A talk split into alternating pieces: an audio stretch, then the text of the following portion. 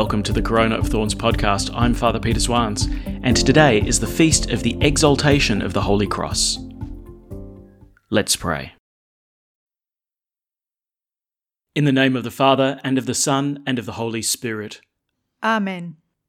The grace of our Lord Jesus Christ, the love of God, and the communion of the Holy Spirit be with you all. And with your spirit. To prepare ourselves, let us acknowledge our sins.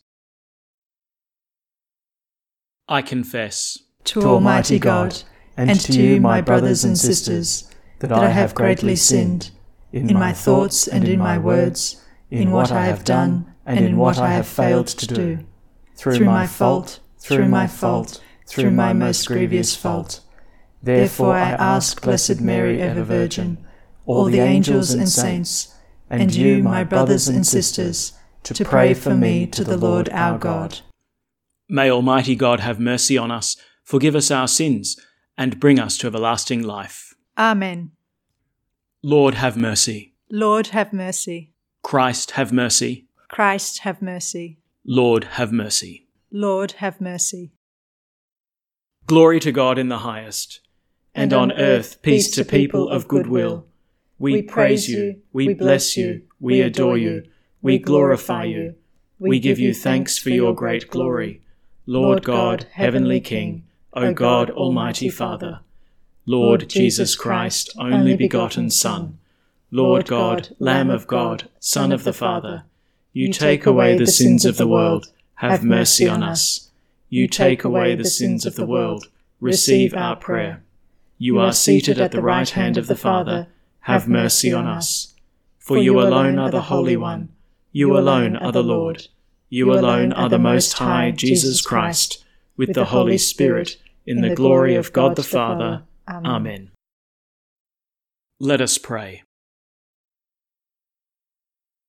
O God, who willed that your only begotten Son should undergo the cross to save the human race, grant, we pray, that we who have known his mystery on earth may merit the grace of his redemption in heaven. Through our Lord Jesus Christ, your Son, who lives and reigns with you in the unity of the Holy Spirit, one God, for ever and ever. Amen. A reading from the Book of Numbers. On the way through the wilderness, the people lost patience. They spoke against God and against Moses. Why did he bring us out of Egypt to die in the wilderness? For there's neither bread nor water here. We are sick of this unsatisfying food. At this, God sent fiery serpents among the people. Their bite brought death to many in Israel. The people came and said to Moses, We have sinned by speaking against the Lord and against you. Intercede for us with the Lord to save us from these serpents. Moses interceded for the people, and the Lord answered him Make a fiery serpent and put it on a standard. If anyone is bitten and looks at it, he shall live. So Moses fashioned a bronze serpent, which he put on a standard.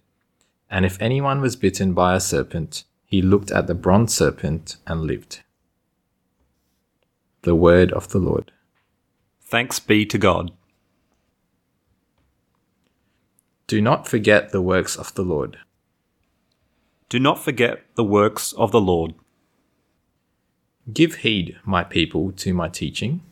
Turn your ear to the words of my mouth. I will open my mouth in a parable and reveal hidden lessons of the past. Do not forget the works of the Lord. When he slew them, then they would seek him, return and seek him in earnest. They would remember that God was their rock, God the Most High, their Redeemer. Do not forget the works of the Lord. But the words they spoke were mere flattery. They lied to him with their lips. For their hearts were not truly with him. They were not faithful to his covenant. Do not forget the works of the Lord. Yet he who is full of compassion forgave their sin and spared them. So often he held back his anger when he might have stirred up his rage. Do not forget the works of the Lord. Alleluia, Alleluia. We adore you, O Christ, and we praise you, because by your cross you have redeemed the world. Alleluia. The Lord be with you. And with your spirit. A reading from the Holy Gospel according to John. Glory to you, O Lord. Jesus said to Nicodemus, No one has gone up to heaven except the one who came down from heaven, the Son of Man who is in heaven. And the Son of Man must be lifted up, as Moses lifted up the serpent in the desert, so that everyone who believes may have eternal life in him.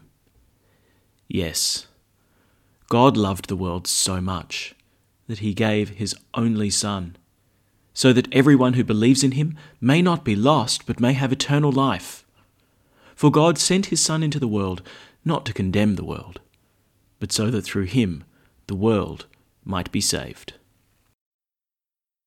The Gospel of the Lord. Praise to you, Lord Jesus Christ. Well, happy feast of the exaltation of the cross. I love this feast. There are, you know, a couple of liturgical feasts where, you know, the day is so big and there's so much to contemplate that, that we get a second liturgical feast on top of it. So on Holy Thursday, there's so much that's going on there. You've got, you know, the institution of the priesthood, the institution of the Eucharist, the beginning of Christ's Passion. Um, you got that, and then let, let's do Corpus Christi because, you know, that was just too much you know, on Good Friday, we have so much that's going on there, so much to look at, so much to contemplate that, you know, we get this feast on top of it the exaltation of the Holy Cross. And so we kind of get to pull back from the historical event of Christ's suffering, death, and resurrection and look at what it means. So, what did he do? How did it change us? What did he accomplish? Um, and then the set of readings which we get for the exaltation of the Holy Cross, just spectacular we have these two moments now this reading from the book of Numbers, this famous event about the, uh, the bronze serpents, and then the direct reference that Jesus makes to the bronze serpent in the third chapter of John's Gospel when he's having a little chat with Nicodemus. The Son of Man must be lifted up as Moses lifted up the serpent in the desert, so that everyone who believes may have eternal life in him. So Jesus is using this event in the book of Numbers to describe what's going to happen to him when he is, quote unquote, lifted up. So, what happened in the book of Numbers? What's this story talking about? Now, we've probably heard it a little bit before, so I'll, I'll, keep it short. But of course, Israel, they've been rescued out of slavery in Egypt. They're going through, they're making their passage through to the promised land. Going through the desert, you know, life gets a little bit difficult. You know, they've had their um, testing of God at the waters of Meribah, and he saved them by giving them water from the rock. But a little bit further on, they start complaining again. Why did you bring us out of Egypt to die in the wilderness? There's no bread or water here, and we're sick of this unsatisfying food. Interesting there that, you know, the Israelites are complaining that they don't have bread or water, but they do have food. Mm, they don't like it though. It's it's it's unsatisfying. Either it's not enough, or it's not to their taste, or but they're whining. And then you get the next bit, like in true dad style. I'll give you something to cry about. And God sends these fiery serpents among the people. Their bite brings death to many in Israel. Now we might sort of go, oh, that's a bit rough, you know, fiery serpents biting people, killing them. But you know it certainly did put on display what life's like when God's not looking after you. Oh, really? I brought you out of Egypt to die in the wilderness. I'll show you what happens when I'm not there to protect you. So, you know, that brings a, you know, modicum of repentance from the Israelites. And they, they come back to Moses and they go, Look, we've sinned by speaking against the Lord and against you intercede for us, right? Pray for us with the Lord to save us from these serpents. And so Moses is the one who pleads on behalf of the people who are being assaulted by the bite of the serpent. And so God gives a rather strange little instruction, right? Make a fiery serpent put it on a standard, right? It's a it's a, a bronze statue. Put it up on a pole and if anyone is bitten and looks at it, he shall live. So we then hear, right, Moses fashions the bronze serpent, puts it on a standard, and anyone bitten by the serpent was saved by looking at this image. Now, the parallel with Jesus is, is pretty clear, right? That Jesus says, well, just like Moses lifted up the serpent in the desert in order to save the people of Israel from the bite of the serpent, from the from death. Well, so too the Son of Man is going to be lifted up. Jesus is going to be raised up on his own standard. Jesus is going to be raised up on a standard. What for? In order to rescue his people, in order to save them but not to save them from the bite of any old serpent, but to save them from the bite of the ancient serpent, the one who brought death and eternal death. So, here comes the gift of eternal life by means of Jesus, who is the one raised up on the standard, the one to whom we look in order to receive our healing. Now, it's a beautiful story, and I, I, mean, it's very instructive about what Jesus did and, and how the cross really is an exaltation of Jesus, that, that he's the one who is lifted up in this great saving act. But the thing that's always confused me is well, why did God give Moses the instruction to fashion a serpent out of bronze and stick it on a pole? Why was it that they had to make a snake? and that that would be the saving sign. It's, it's kind of weird. Why not make a statue of something nice, something holy, something that spoke about God and God's presence?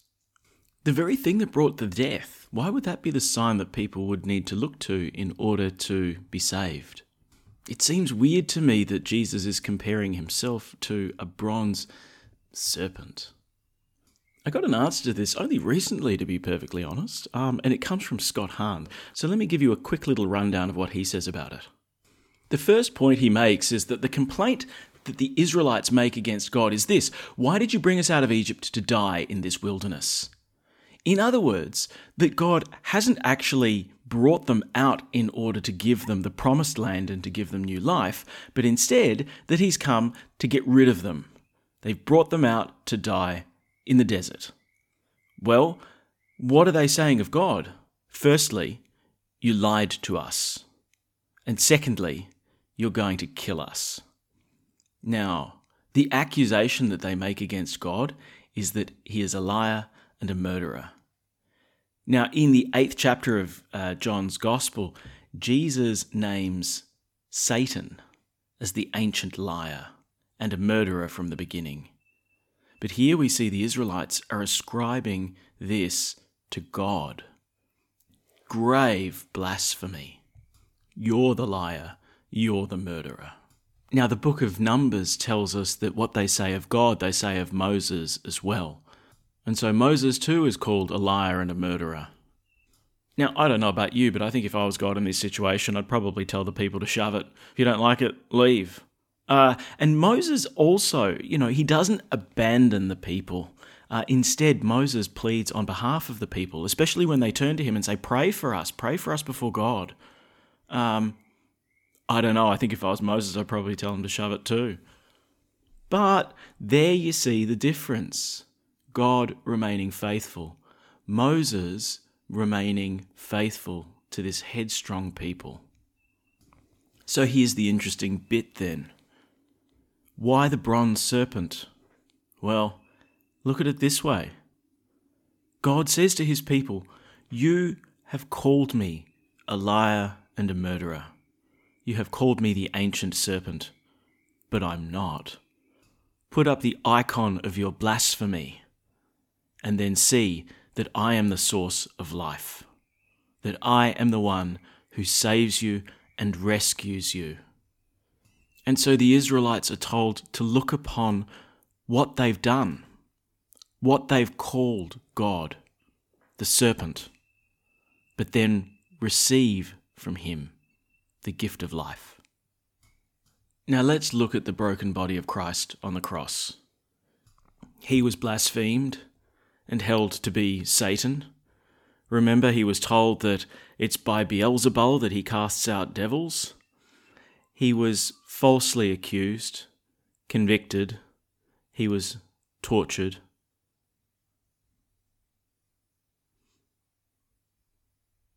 And nailed to the cross among true criminals. On his body is written the story of human dysfunction and of sin. Just as the Israelites were told to look at the serpent and see what they called God, see how they sinned against Him, to see the full consequences of what they said of God. Now we see the same. That as Jesus is lifted up from the earth, we see the full horror. But what's the truth? The truth is that He's the Lord of life. And to look at Him, to orient our lives towards Him, is the saving of our life. Friends, when we behold the wounds of Christ, we behold the full reality of what our sinfulness really is, what it does. And it reminds us of that great prophecy that we hear from, from Zechariah that comes up during Holy Week. They will look on the one whom they have pierced, and they will mourn for him as for an only son, and weep for him as people weep for a firstborn child. Here is the one whom we held as a serpent. But when he is lifted up from the cross, he is the saving of our lives. Because he is not the serpent. The serpent brought death. The Son brings life. There's the exaltation of the cross, and the one who is lifted up on it.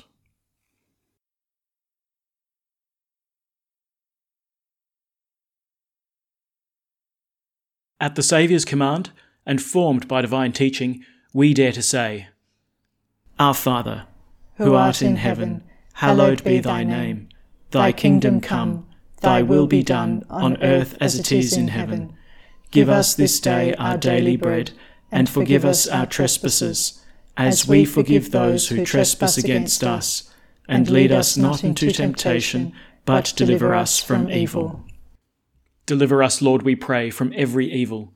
Graciously grant peace in our days, that by the help of your mercy we may be always free from sin and safe from all distress, as we await the blessed hope and the coming of our Saviour, Jesus Christ. For the kingdom, the power, and the glory are yours, now and forever. Let us welcome Christ into our hearts with an act of spiritual communion. My Jesus, I believe that you are present in the most holy sacrament. I love you above all things, and I desire to receive you into my soul. Since I cannot at this moment receive you sacramentally, come at least spiritually into my heart. I embrace you as if you were already there and unite myself wholly to you. Never permit me to be separated from you. Amen. The Lord be with you. And with your spirit. May Almighty God bless you, the Father, and the Son, and the Holy Spirit. Amen. Go in peace. Thanks be to God. And we finish by praying Pope Francis's prayer to Mary during the coronavirus pandemic. O Mary, you shine continuously on our journey as a sign of salvation and hope. We entrust ourselves to you, health of the sick. At the foot of the cross, you participated in Jesus' pain with steadfast faith. You, salvation of the Roman people, know what we need. We are certain that you will provide, so that as you did in Cana of Galilee, joy and feasting might return after this moment of trial. Help us, Mother of Divine Love, to conform ourselves to the Father's will and to do what Jesus tells us. He who took our sufferings upon himself and bore our sorrows to bring us through the cross to the joy of the resurrection. Amen. We seek refuge under your protection, O Holy Mother of God. Do not despise our pleas, we who are put to the test, and deliver us from every danger, O glorious and blessed Virgin. Amen. Thanks for praying with us, and may God bless you abundantly, so that this day may give glory to God the Father.